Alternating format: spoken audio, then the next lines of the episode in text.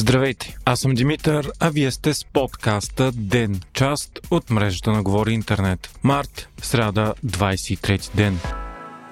С мнозинство парламентът закри специализираните съдилища и прокуратура на първо четене. За мярката гласуваха партиите от управляващата коалиция и Възраждане. Това се случва за трети път в рамките на година, но до закриване така и не се стигна, защото решението трябва да мине и на второ четене, а предишните кратки народни представителства нямаха това време. Проектът предвижда закриването на специализираните съдилища и прокуратура, които трябва да се борят с корупцията, но според управляващите правят точно обратното Използват се като бухалки срещу враговете на ГЕРБ и ДПС, за които се смята, че ги контролират. Предстои коригиране на текстове и гласуване за приемане на второ четене.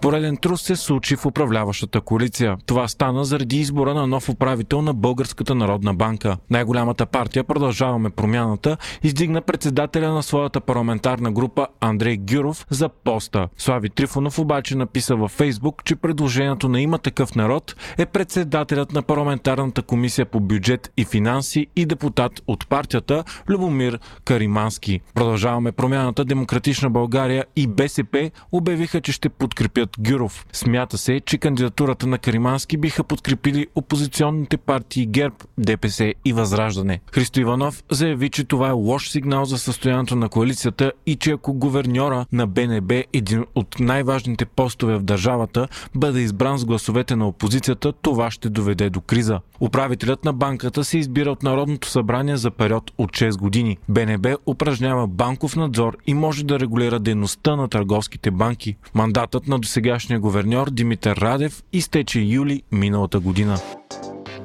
На източният фронт нищо ново. Войната продължава с превидно затише. Най-тежко продължава да е положението в Мариупол, където положението е отвъд хуманитарната криза. Около 100 от 450 хиляди жители на града остават блокирани в обсъдените руини. Украинският президент Володимир Зеленски обяви, че те живеят в нечовешки условия, без храна, вода, лекарства и подложени на постоянен обстрел. Вчера в интервю пред CNN говорителят на Кремъл Дмитрий Песков потвърди, че Русия може да използва ядрено оръжие, ако има заплаха за съществуването на страната. Той потвърди тезата на Кремъл, че бойните действия се развиват по план и целта им е да се премахнат националистическите батальони, Украина да стане неутрална държава и да се признае, че Крим е част от Русия, както и независимостта на Донецк и Луганск. Продължават преговорите между двете страни, но без сериозен пробив. Русия и Украина са се споразумели за отварянето на 9 хуманитарни коридора, през които да бъдат евакуирани граждани от зоните на бойни действия.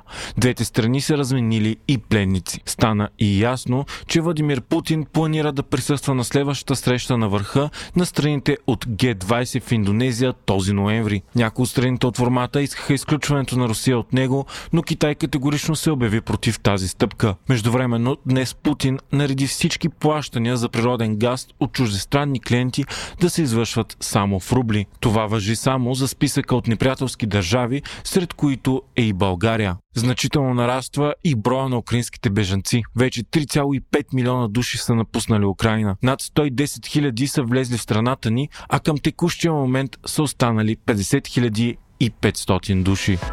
Вие слушахте подкаста Ден, част от мрежата на Говори Интернет. Епизода водих аз, Димитър Панайотов, а аудиомонтажът направи Антон Велев.